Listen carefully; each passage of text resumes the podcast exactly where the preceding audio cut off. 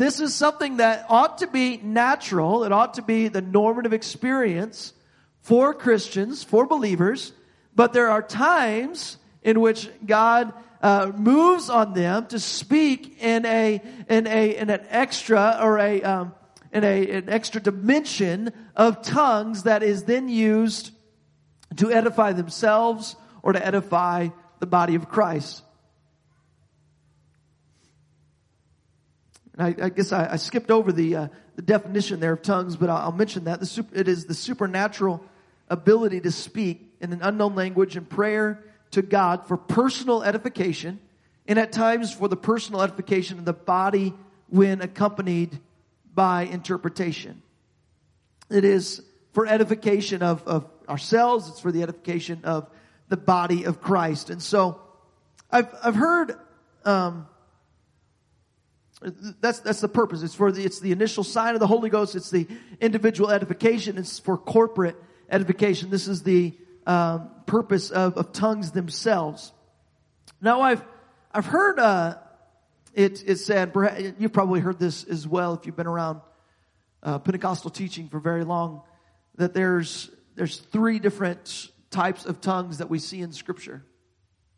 Three different um, categories, perhaps, that you could say that, that you could put tongues themselves in. And, and one being tongues being the, uh, the initial sign of the Holy Ghost. And then you have some who would say that, uh, that there's a, another kind of, of tongue that they would describe as a personal or devotional tongue. And then some, they'll, they'll talk about a third type of tongue, which is the gift of tongues. That's really what we're focusing on tonight. And, and they would say that that, the gift of tongues is, is exclusively used for corporate edification or the edification of the body of Christ. And, and I don't know, I, I don't, I don't necessarily see a, a clear um, differentiation between the devotional tongue and and the gift of tongues. In fact, when when Paul uh, speaks of of that, actually, we don't really see the devotional tongue itself um, pulled out in Scripture. I don't I don't see that. Now, I don't want to get into a you know heavy uh, theological debate here on on this subject, but um, but I would say that the gift of tongues is is used, and we see this in Paul's writing that it's used for edification of self as well as the edification of the church, of the body of Christ. And so I see the, the two, the really two types of tongues. We see the one that is the tongues that it's a, it's the initial evidence of the Holy Ghost. In order to know that you have received and been filled with the gift of the Holy Ghost, there ought to be an experience where you are speaking in a language that you do not know. I know this isn't new to anybody here, um, but we see that throughout Scripture. That that is a an experience that happened over and over and over with those in, in the book of Acts. We see it today that when you are filled with the Holy Ghost, you, you, you would speak in a language that you do not know. Now, if somebody does not ever speak in that language again, have they been filled with the Holy Ghost?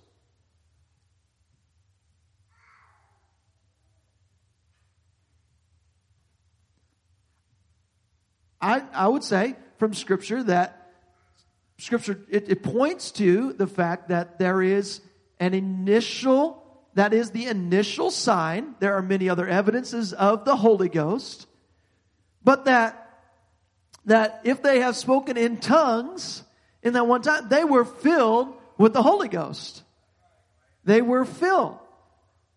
Now, there is an experience that I would say probably all of us in, in here, maybe, maybe not uh, all, but I would uh, probably guess that all of us have, have since that initial time, you have spoken in tongues. You have had the experience, probably even tonight. There are many of you that uh, during time of prayer, you you perhaps spoke in a language that you did not know, and there was there was this this uh, this uh, tongues that was, that was used in your time of prayer. And so, and so this is something that, that we kind of expect or that we, uh, we, we have a, um, an understanding of, of the fact that God would, would still, uh, be able to speak through us. And it's not always, uh, going to be a, an interpretation that is, is given during that uh, time, during that use of speaking in tongues. And so we've kind of developed a, a theology, I would say, from that, that there's a separate kind of tongue that is a devotional tongue. I would say that's, that really is, is the gift of tongues. And it's for the personal edification of yourself. There's also within the gift of tongues the times when it is used for the edification of the body of Christ. And it's accompanied with the interpretation of tongues. We're going to get into that, the interpretation of tongues. But here's, here's the thing, whether or not, uh, you know, whatever the case is, Paul, he talks to us and tells us that we should desire spiritual gifts. So I would say this in general, that I think that it is theologically solid that tongues is the initial evidence of being filled with the Holy Spirit, but also that you should desire to be filled with the Spirit and to experience that tongues again and again and again and again. That there is edification that comes not only to you, but to the body of Christ uh, through the gift of tongues being in use. And so, and so uh, I would just say that that uh, I would encourage you to, to pray. If there hasn't been an experience that you have uh, in your life that, that you would regularly pray in tongues, I would say, ask God for it.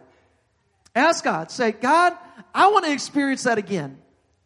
God, I experienced it one time and and I want to have this experience again where I speak in tongues. God, I want to experience that again so that, so that there is some edification that comes. And I, and I think that it's a good thing to, uh, to, to, to pray that kind of a prayer where you would say, God, I want to experience this again. But here's what I don't want.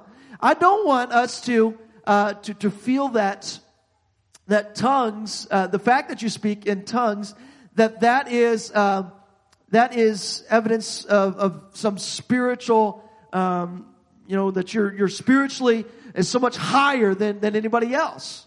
It's, it's not.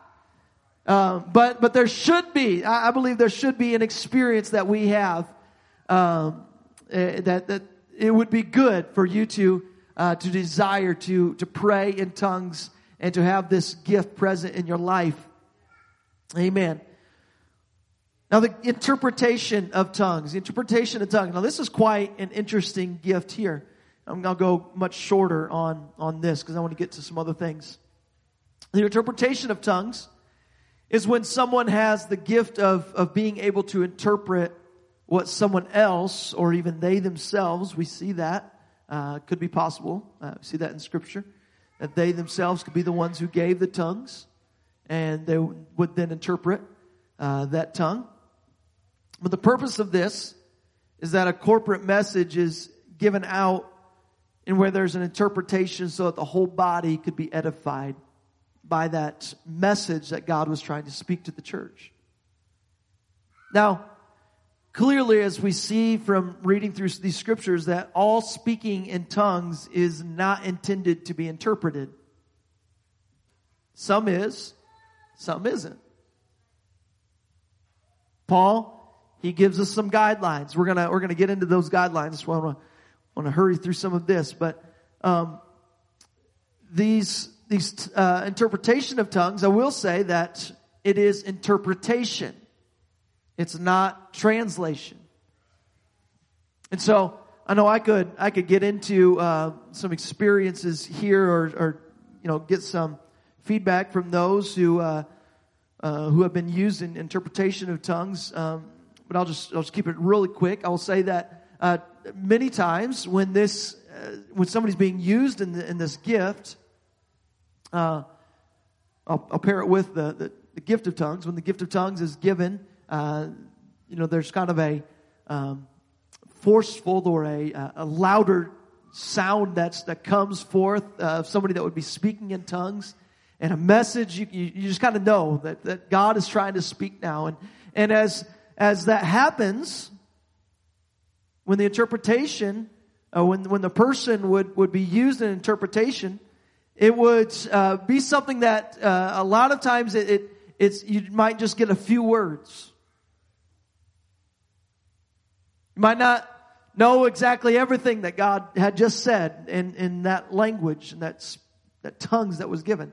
But you, you get a few words. And I've heard this differently from different people that, um, you know, sometimes they, they just, they just know the words that are said. Some people, they, they kind of get a picture in their mind and they, they physically or they, they, they mentally, they see the words or, or a, a picture of what is happening. And then, and, but, but whatever the case, they, uh, you, many times don't get the whole interpretation, but as, as they begin to speak it out, then God, uh, just begins to speak and it's, uh, and, and I've heard it also that, uh, you know, maybe uh, a couple of people, uh, would, would get, would feel or, or get the interpretation of it and one of them speaks, the other one would say, well, that's not exactly the words I would have said, but that's pretty close to the words that I felt God was speaking. And that's why I say, it's an interpretation. It's not a translation. And so it's, it's, uh, it's God speaking to the church. And that's, that's the uh, idea here that the interpretation of tongues is, is God speaking to the church. Now, we'll get into some more, some more of that, uh, here in a little bit. But I want to go on to the gift of prophecy. This third supernatural spiritual gift of, of utterance is, um, is this gift of prophecy, and that literal word prophecy is used in, in scripture. Um, it, it means simply inspired speech. So it's, it's speech that's inspired by God. Now, you can make the generalization that all of these speech gifts are prophecy. That all of these are inspired speech from God. And and here's an example of that. You get uh, the prophecy from Joel. What did Joel say? Joel said that in the last days, God, he said, I, I, being God, will pour out my spirit upon all flesh. My sons and my daughters shall prophesy. Well, Peter takes that in, on the day of Pentecost, when people come and they ask the question, what is going on here? We hear people speaking in languages that we know that they don't know themselves. Again, tongues is a real language. They heard them speaking in their tongues that these people did not know. But they were speaking in these languages and they, and they said, what does this mean? And Paul refers back to that prophecy from Joel where he says that in the last days, God said, I will pour out my spirit, my sons and my daughters shall prophesy. Okay? He says, this is what you're seeing here. It's the, it's the uh, utterance that's coming from God, or it's the inspired speech from God that you're seeing here that's being given. So, so you can see really any of this is, is, um, could be categorized as prophecy, but, but if we really look at what, what Paul is, is talking about here in these, these gift of, uh, gifts of the Spirit, when he's speaking of prophecy, he is talking about speech that's inspired by God for the edification of the body and is spoken in their language, the language that they know. So, this, this, um, gift here, this is, uh, you know, always given, or this prophecy, it's given and it's, it's used in a way that, um, that would be for the edification. All, notice all of these gifts are, are for the edification of the body of Christ.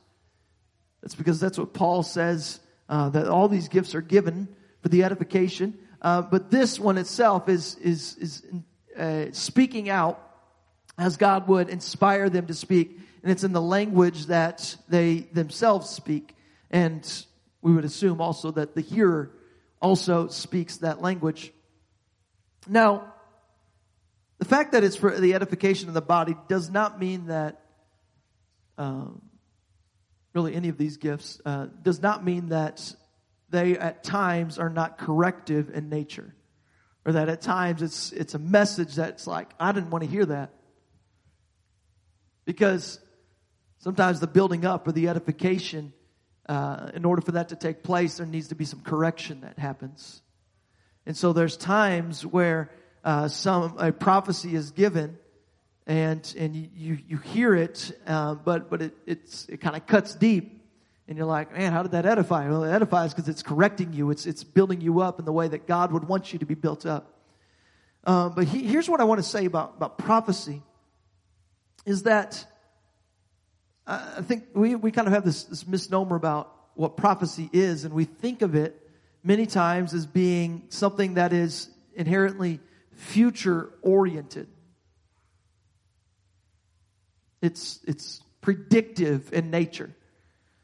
But prophecy, it's, it's scripturally, we see that prophecy is both foretelling, which would be that predictive in nature, future oriented, as well as forth telling, telling forth, or uh, just speaking forth the thing that God wants. And it could be about something that happened in the past. It could be about something right now in the present, or it could be something about the future. And so, so don't get prophecy in this narrow category of being predictive only because it's not only predictive. It's simply content that is inspired by God to be proclaimed to God's people or, or even proclaimed to outsiders, to, to unbelievers. And so, and so, uh, prophecy, it's just simply inspired speech, not necessarily predictive, uh, could be predictive for the future, but it is, it is God speaking through somebody, uh, in a, in a supernatural way about a certain situation. And so, so this is what, what prophecy really is all about. So what distinguishes that from these other two gifts is the fact that prophecy is simply given in the language of the, of the speaker as well as the hearer, whereas uh, tongues is not, uh, and it needs the interpretation in order to edify the body of Christ. I want to uh, I want to just uh, take a little bit of time here and and go through uh, chapter 14 of First Corinthians because in this chapter Paul really uh, dives into some sp- specifics about um, how these things, how these gifts ought to be used in public worship. So in, in chapter 12, Paul gives these gifts, uh, he lists them out, talks about where they come from, talks about um, you know how they are to be used for edification in the body of Christ. Chapter 13, he kind of pauses that discussion to, to speak about the fact that without love, all of that is just, it, it's, it's moot. You, none of that's going to be of any good effect if you don't accompany it with love. And uh, so then he comes back then to these things in chapter 14. So that's uh, where I want to dive in. First, I'll just mention uh, a couple of, of verses here. Verse uh, 1 Corinthians 14, verse 5. Let's start there. Just begin the discussion by uh, by highlighting just a few verses, and then we'll we'll kind of work our way through this chapter. But verse five, Paul he, he writes here. He says, "I would that you all spake with tongues, or rather that you prophesied." For greater is he that prophesieth than he that speaketh with tongues, except he interpret, that the church may receive edifying. Verse 12, let's look at that. Even so ye, for as much as ye are zealous of spiritual gifts, seek that you may excel to the edifying of the church. Notice he's, he's saying you should be, we, we ought to be uh, zealous of spiritual gifts, uh, but more so that it's, it's always edifying the church. Verse 18, let's look at that. It says, I thank my God, I speak with tongues more than ye all. Okay? Paul, he says, I speak with tongues more than all of you. I, I, I do this often. Verse 26. He says, How is it then, brethren? When you come together, every one of you hath a psalm, hath a doctrine, hath a tongue, hath a revelation, hath an interpretation, that all things be done unto edifying. Now it seems like if it were a problem, it being speaking in tongues, speaking in tongues in a corporate setting even, if it were a problem that he would have said that it was a problem and that it shouldn't be that way. That you shouldn't all have a tongue, that you shouldn't all have a prophecy and that, but that isn't what he says. He just says it's okay to do it, but it needs to be done decently and in order. In, in fact, he says in verse 39, says, Wherefore, brethren, covet to prophesy, forbid not to speak with tongues. Okay? covet to prophesy. You ought to seek to speak, uh, speak a, a divine word from God. But that does not mean that you neglect the fact that you ought to speak with tongues. That ought to also be something that is operative in the church. it ought to be operative in your life. There ought to be both things that are present and that are happening. And so these gifts are, are things that uh, we should see in the church. However, in order for them to operate, we need to covet these gifts. We need to desire these gifts. We need to be zealous for these gifts. That is, that's what Paul is saying that we ought to do. Be zealous to have these gifts uh, present in our life. That ought to be something that we desire. I want to, I want to just point out the fact that um, the church. I say the church. Uh, today, I, I probably could almost narrow this down to, to Pentecostalism itself or Pentecostal churches. Um, I don't believe that that should be the case, that it should be that narrow, but, um, but in Pentecostalism, the church, it's, it's democratic in nature. If you think about it, I'm not getting political here. It's not the democratic I'm talking about. Um, if you think about it, it's the congregation that's driving the worship service. It's not the platform. At least that's, it shouldn't be the platform. As you all respond to God, we, we'll sit up here and we'll strum a guitar all night long. As we continue to allow God to just just move and work. And, and this is how the church operates. It's, it's democratic in nature, meaning that, that we are all experiencing this. And, and here's the thing about the church. It's, it, it's not about one person being used or one, one gifted person. Uh, but it's about the gifts that are present in the church and, and releasing the gifts to be used by the body of Christ. And as we gather together, there ought to be the gifts that are being used. And so here's the thing. We, when we come into service, we ought to all come with a certain sense of preparation. This is one reason that we encourage pre-service prayer. Because there should be a certain amount of responsibility that all of us should feel heading into a service. That it shouldn't just be, uh, you know, thinking about, you know, what are they going to teach tonight, or what are they going to sing, or what is this one person going to do, or, or you know, I really, really need a word from God. So I hope that that one person they speak a word into my life, because the fact is, maybe you are the one that God is wanting to use to speak a word into somebody else's life. So we should come with a certain, uh, certain, you know, set of, of, of, responsibility or preparation that we come into a service with to say, all right, God, I'm part of the body. I have access to every one of these gifts and I want to be used in the way that you want me to be used so that the whole body could be edified. And so when we gather together, we ought to do this. I want to, I want to speak and, and, and allow God to use me in whatever way He wants to use me. Right? I'll say, by the way, even those who they often share the word or share a certain word that you might receive, they also have times when they need a word from God. And they need ministered too. So, here's the thing. We need to covet the gifts. We need to desire these gifts to be present in our life. We need to pursue them, not just for the sake of, you know, sensationalism or, or to, to get some spiritual stamp on my passport to heaven. And it, it's not for that. It's for the fact that this would edify the body of Christ and that we are, we ought to desire to be used in this because this is how God wants His Spirit to be in operation in the church today.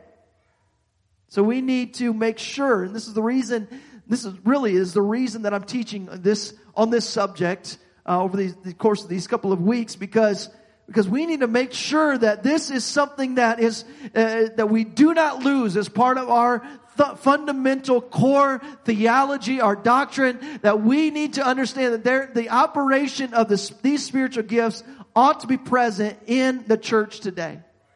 And I want to release that to you and release you to be used in the gifts of the Spirit. Release you to be used uh, within the course of the church, uh, the service and, and, and even outside the service. It doesn't have to just happen when we are gathering here inside these walls, but this is something that can happen even outside of our, of our, our corporate gatherings. But amen. I want to go to verse 1 of chapter 14. I don't know how far we'll make it through here, but uh, we'll spend a little bit of time here in 1 Corinthians chapter 14. He begins this. He says, follow after charity, desire spiritual gifts, but rather that you may prophesy. Notice he doesn't pit spiritual gifts against love, say pick one of them. Uh, he doesn't say be crazy radical uh, and be using spiritual gifts and, and like uh, be harsh on everybody and so that you're, you're tearing everybody down. Uh, you don't need love. Uh, no, he, he also doesn't say, you know, just love everybody, give everybody hugs and, and, um, and, you know, be gushy and about everybody and, and neglect the gifts of the Spirit. It's not, he doesn't say it's an option of one or the other. He says both love and be operating in the spiritual gifts. That's the option that Paul gives. Have a balanced church. Now, the, this next part, I don't know, maybe here we'll, it might mess with some of our theology. That's okay because the Bible does, does that sometimes when we read the Bible. Verse 2, Paul, he begins, he says, For he that speaketh in an unknown tongue speaketh not unto men, but unto God. For no man understandeth him. Howbeit, in the Spirit he speaketh mysteries. In other words, when he's speaking in tongues, he's speaking mysteries to himself and to those around him. Verse 3 But he that prophesieth, or he that is speaking an inspired word from God that everybody around him, including himself, knows and understands, he that prophesieth speaketh unto men to edification and exhortation and comfort. He that speaketh in an unknown tongue edifieth himself, but he that prophesieth edifieth the church. I would that you all spake with tongues, but rather that you prophesy. For greater is he that prophesieth than he that speaketh with tongues, except he interpret, that the church may receive edifying. I want you to just uh, to think about the backdrop of, of where Paul's coming from. Because Paul is correcting a problem within the Corinthian church. That's the reason for this letter. And it appears that the problem that he's correcting, it's based on a lot of ecstatic speaking in tongues that seemingly is dominating their gatherings every time that they would come together for corporate worship. So what Paul has in mind is, is not our typical services today where we are coming together. There seems to be this problem in Corinth where speaking in tongues is dominating their church services. And that, and what he's telling them is, is when you come together and all you do is speak in tongues, nobody is being edified by that. Or at least the, the body of Christ. You yourself might receive some edification from God during that, but, but in a public setting, if there's not someone interpreting, the prophecy is the more desired gift. He said, you should make room for prophecy. You should make room for speaking as God would speak through you in a language that you understand and that others understand. Now, he's not saying that you should not speak in tongues. What he is saying is that you shouldn't let that dominate your church service. So let's, let's keep reading because I think some of this can become a little clearer as we read more. Verse 6. Now, brethren, if I come unto you speaking with tongues, what shall I profit you? Except I shall speak to you either by revelation or by knowledge or by prophesying or by doctrine. And even things without life giving sound, whether pipe or harp, except they give a distinction in the sounds. How shall it be known what is piped or harp? So what he's saying is, I mean, if you just go and you grab a horn and you start blowing that horn and, and you're just, just making sounds without some musical score, no one's going to be able to discern what you're trying to communicate through your playing that instrument. He says, you, no, it's, you're just playing something unrecognizable. Then in the next verse, he kind of changes the metaphor just a little bit to some like a, a watchman on a wall or a, a bugler that's going into battle. Verse 8, he says, If the trumpet gives an uncertain sound, who shall prepare himself to the battle? So if you, I mean, the, Think of a watchman that's on the wall on that day, and they have a certain sound, a certain uh, notes that they play that would, would tell everybody that an enemy is advancing, an army's coming to them. If he's just up there playing Mary Had a Little Lamb up on the, up on the, the top of the wall, you know, they're not going to recognize that as being the sound that uh, is telling them the, the enemy's advancing. So he's saying here, you need to speak in a way that, that people understand what they're to do or what, you know, in an instructive way. He said, prophecy is instructive. Tongues is not instructive to the body of Christ. Verse 9. So likewise, ye, except you utter by the tongue words that are easy to be understood, how shall it be known what is spoken? For you shall speak into the air. There are, it may be, so many kinds of voices in the world, and none of them is without signification. Therefore, if I know not the meaning of the voice, I shall be unto him that speaketh a barbarian, and he that speaketh shall be a barbarian unto me. So he's speaking here about the fact that in a public meeting, there should be discernible speech, that in that discernible speech, it's more profitable than, um, than speech that cannot be understood. This makes total sense. Then he goes in verse 12 and he, he goes back to his previous words on edification. He says, Even so, ye, for as much as you are zealous of spiritual gifts, speak that you may excel to the edifying of the church. Then he uh, summarizes uh, much of this in, in the next couple of verses. He says, Wherefore, let him speak, uh, let him that speaketh in an unknown tongue pray that he may interpret. For if I pray in an unknown tongue, my spirit prays, but my understanding is unfruitful. So he's speaking here about the fact that when we're gathering, that if we want instruction to happen or edification to happen to the body of Christ, when we gather, it shouldn't just be all speaking in a language that we do not know. Now this is not how our services today are uh, operate. I'm not speaking in a language right now that you do not understand. Our, our songs that we sing are not in a language that you do not understand. The, the normal, uh, the, the majority of our service, almost uh, exclusively, is, is, is in a, a language that you understand. And so, uh, here's what Paul is not saying. He's not saying that there should never be tongues when you gather together. That's not what he's saying. He's saying if we want to be built up, then you should speak inspired speech that comes from God that would lift each other up and that would be instructive, that we could get, uh, uh, receive uh, edification from it. There's times that God wants to speak to the body of Christ a certain word and he will move on somebody and, and speak a tongue. And in, when that happens, then you should speak or that you, then you should pray for the interpretation of that tongue. This is what Paul's saying. Okay? But I've heard some, or there's, there's many who believe, and they take this chapter here, and they say that Paul is telling us that there should never be tongues that are spoken in a public setting. And I wholeheartedly disagree with that. Because what Paul is really addressing is the fact that that, is, that, that when you gather, that should not be the majority experience for people when they come in. That, that is just a bunch of, of, of praying in a language that they do not know, where they are not receiving edification or instruction, uh, that would be, um, you know, he's saying prophecy is the more preferred gift to be used in these circumstances.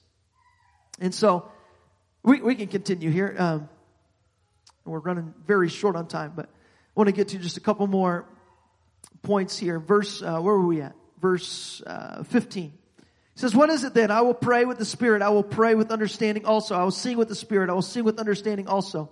Here he's, he's talking about the fact that we do both. He says, I do both. Verse 16. Else, when thou shalt bless with the Spirit, how shall he that occupieth the room of the unlearned say amen at that giving of thanks, seeing he understandeth not what thou sayest? For thou verily givest thanks well, but the other is not edified. I thank my God, I speak with tongues more than you all. Yet in the church, I'd rather speak five words with my understanding that by my voice I might teach others also than 10,000 words in an unknown tongue.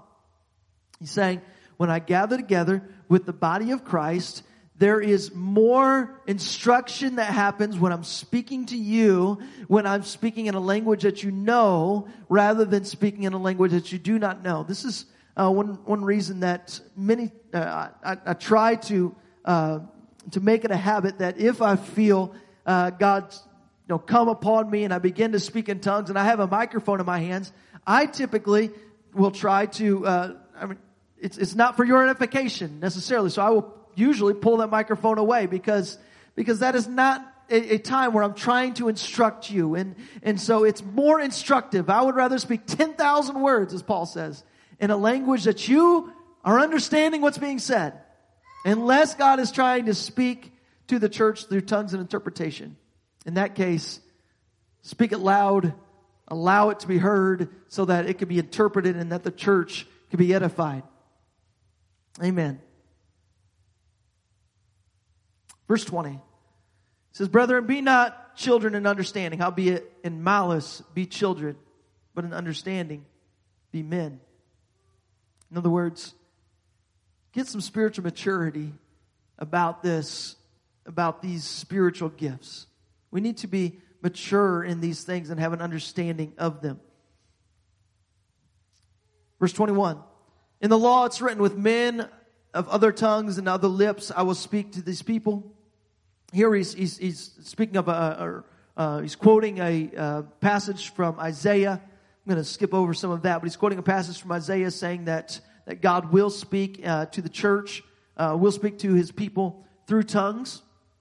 Verse 23, if therefore the whole church be come together in one place, all speak with tongues, there come in those that are unlearned or unbelievers, and they say, well, are they mad? Now we have sometimes claimed that as a badge of honor. But Paul is not talking about it as a badge of honor here. He's talking about it as a hindrance to evangelism. He's just given this long discourse about how we should uh, seek when we're gathered together uh, more so to pray uh, or to, to speak with understanding. But he says the, the net effect, if you're, if all you're doing is speaking in tongues, the net effect is not going to be more conversions. It's going to be less conversions. They're going to come in walking thinking, man, you're crazy.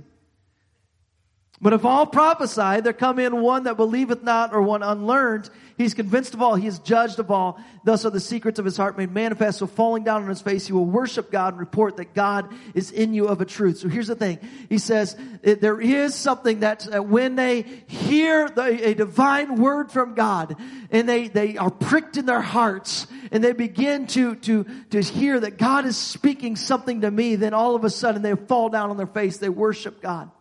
Now, Here's what tongues can do. Tongues can be assigned to somebody that the supernatural is taking place. Tongues and interpretation.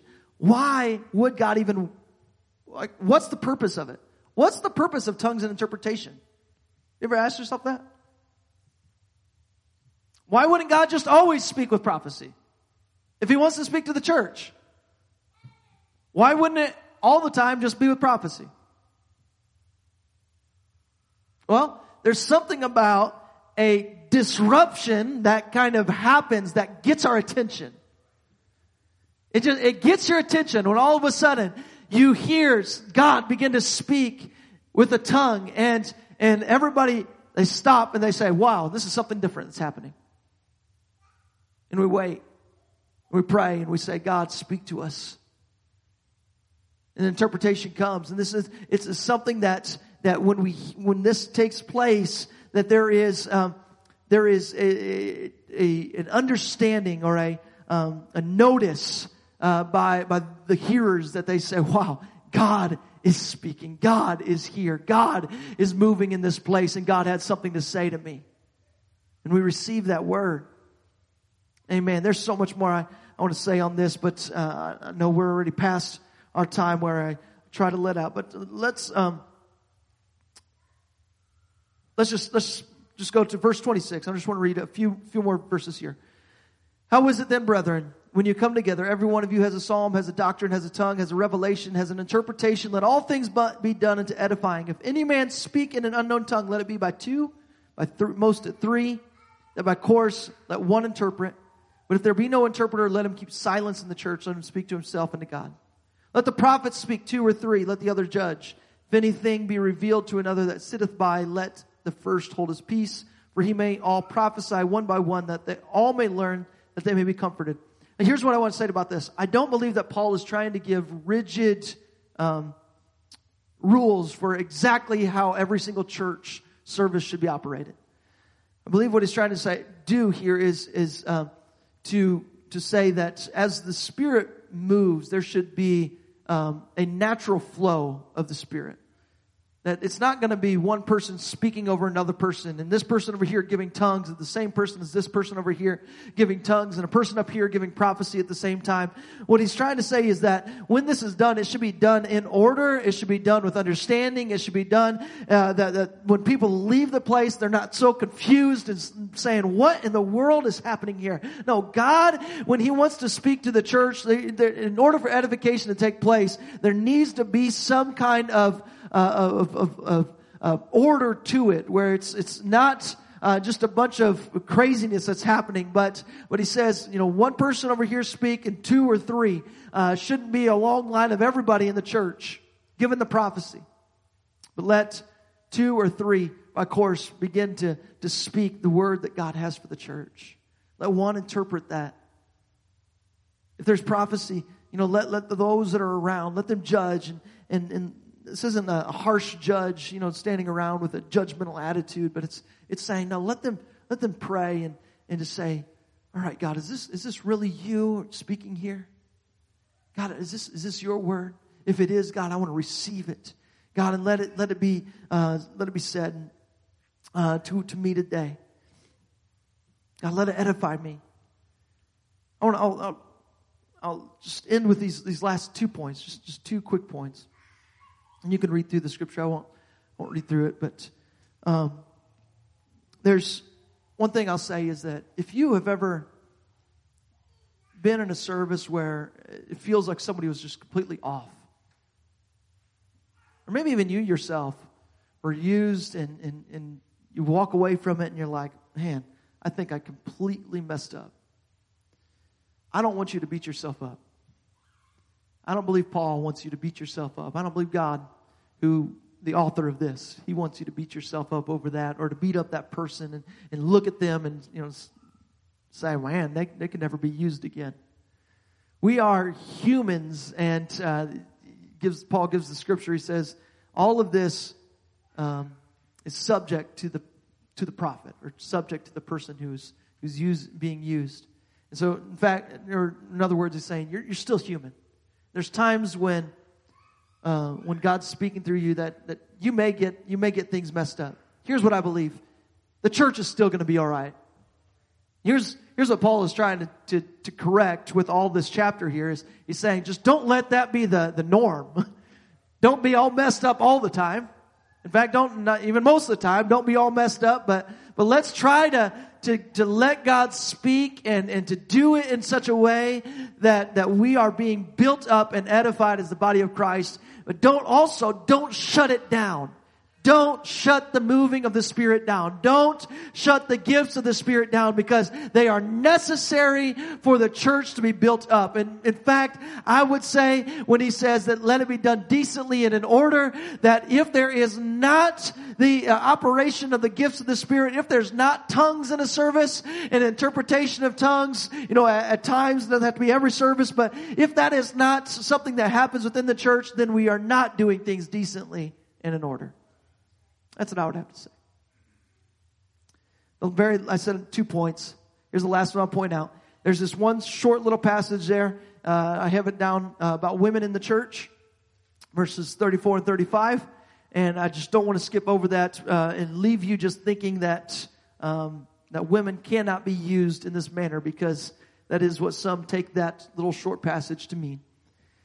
Here's what Paul is addressing here, and I wish I had much more time, but uh, if you understand the, the whole book of, of Corinthians or much of what he's covering in this book and the corrective actions that he's, he's trying to, uh, to take, there's a lot of, of things that are messed up within uh, gender roles, and he gets into uh, gender identification issues that they have and, and the, the proper roles of women within the home and within the church and, and the proper way that husbands and wives should be, um, you know, the roles that they should play. Uh, within their home and, and layered in all of this is some other messed up theologies that some of them have, some of the people in the Corinth church have about uh, they feel that they are spiritual beings once they receive the Spirit of God. And so as spiritual beings now, uh, they no longer need to be married. And so there's uh, some of them that were wanting to divorce their wives or divorce each other. And so all these messed up beliefs. And so Paul inserts this portion here where he says, let your women keep silence in the churches. It's permitted, uh, for it's not permitted to them to speak, but they are commanded to be under obedience, also saith the law. If they will learn anything, let him, them ask their husbands at home for it's a shame for women to speak in the church. We have to understand the context. And as I said, it's a much deeper study than we have. But what Paul is saying here is not that women should not be used. What he is saying is that the role of women in the church is that, is that when you are used in spiritual gifts, this does, really anybody that's used in spiritual gifts, this does not put you above everybody else in the church and that we all should be operate, operating in the body of Christ um, under the proper spiritual authorities. That's what he's talking about. We know this because there's so many places, so many other places in Paul's writings where he endorses women in ministry. He talks positively about prophetesses and, and, and women that are being used in, in ministerial roles within the church. So Paul is not saying that women cannot be used in ministry, but rather he's saying when being used, that we should fall, uh, or that we should remain under proper spiritual authority. And so um, that's what Paul is addressing there. I just wanted to, I didn't want to leave that little portion of this out here tonight. Amen. I know we covered a lot. I'm sorry it's late, um, but I just want to commend this church for the fact that this is not something that uh, uh, is is uh, dormant here in the church. I guess if I could use that word. Or rather, this is something that uh, is in operation, and I'm thankful for that. But here's what I do want is, is for all of us to seek and to be used in the gifts of the Spirit. For if you have the gift of, uh, of God, if you have the Spirit of God in your life, you have these gifts and you, uh, you can be used in the gifts of the spirits today. Amen. Let's, let's just, uh, close this out with prayer. Let's just lift up our hands around this place and just praise God. Lord, I am so thankful for your word. God, I'm thankful for every gift that you would have. God, I pray that you, Lord, would speak to the church, Lord, and then continue, God, to speak, Lord, in us, God, so that we can be edified. Lord, I pray that we would not, uh, Lord, go, uh, just go uh, in our own directions and our own ways and, and abuse these gifts in any way, Lord, but rather that we would use them, God, for the edification of the body of Christ, Lord, so that those that come in, Lord, so that they can see your glory at work, God. In Jesus' name we pray. Amen. Amen. God bless you, church. Love you. We'll see you Sunday morning, bright and early. Amen. Let's be here. Let's have some great church. Praise God.